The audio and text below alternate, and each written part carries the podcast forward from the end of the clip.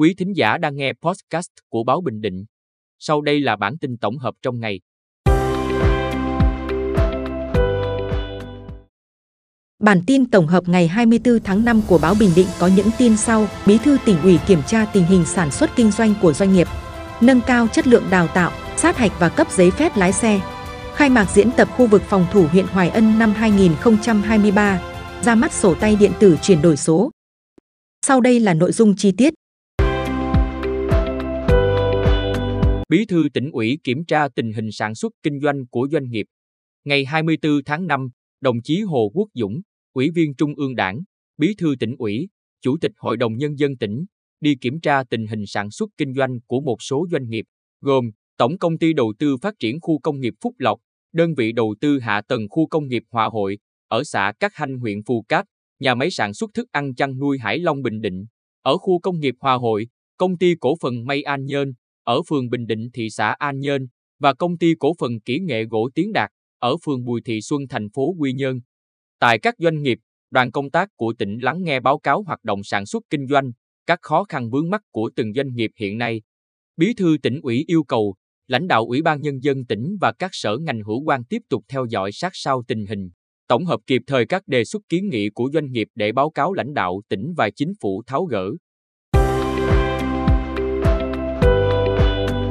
Nâng cao chất lượng đào tạo, sát hạch và cấp giấy phép lái xe.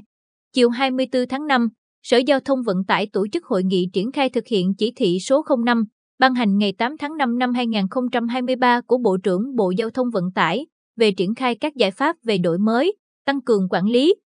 phòng chống tiêu cực và nâng cao chất lượng công tác đào tạo, sát hạch và cấp giấy phép lái xe cơ giới đường bộ.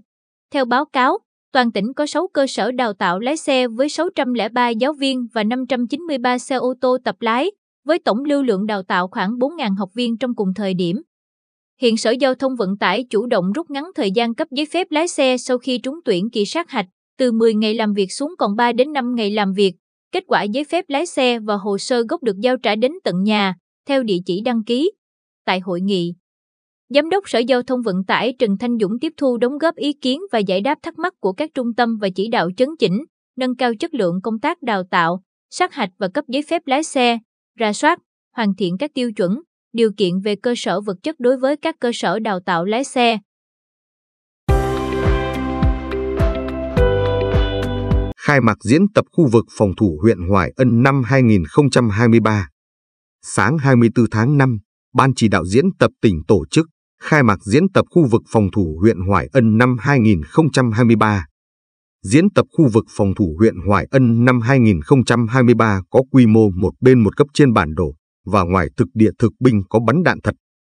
Nội dung được chia làm 3 giai đoạn, gồm chuyển lực lượng vũ trang vào các trạng thái sẵn sàng chiến đấu, chuyển địa phương vào các trạng thái quốc phòng, tổ chức chuẩn bị tác chiến phòng thủ, thực hành tác chiến phòng thủ. Ra mắt sổ tay điện tử chuyển đổi số. Sở Thông tin và Truyền thông vừa biên soạn và ra mắt sổ tay điện tử chuyển đổi số với 7 nội dung cơ bản, gồm nhận thức chung về chuyển đổi số, một số văn bản quan trọng về chuyển đổi số, danh mục nhiệm vụ chuyển đổi số năm 2023, các ứng dụng trong nội bộ cơ quan nhà nước, các ứng dụng cho người dân doanh nghiệp, công dân số một số vấn đề cần biết, các kỹ năng cơ bản về an toàn thông tin. Sổ tay trình bày ngắn gọn, xúc tích, khoa học và dễ hiểu về những điều quan trọng và thiết yếu của chuyển đổi số.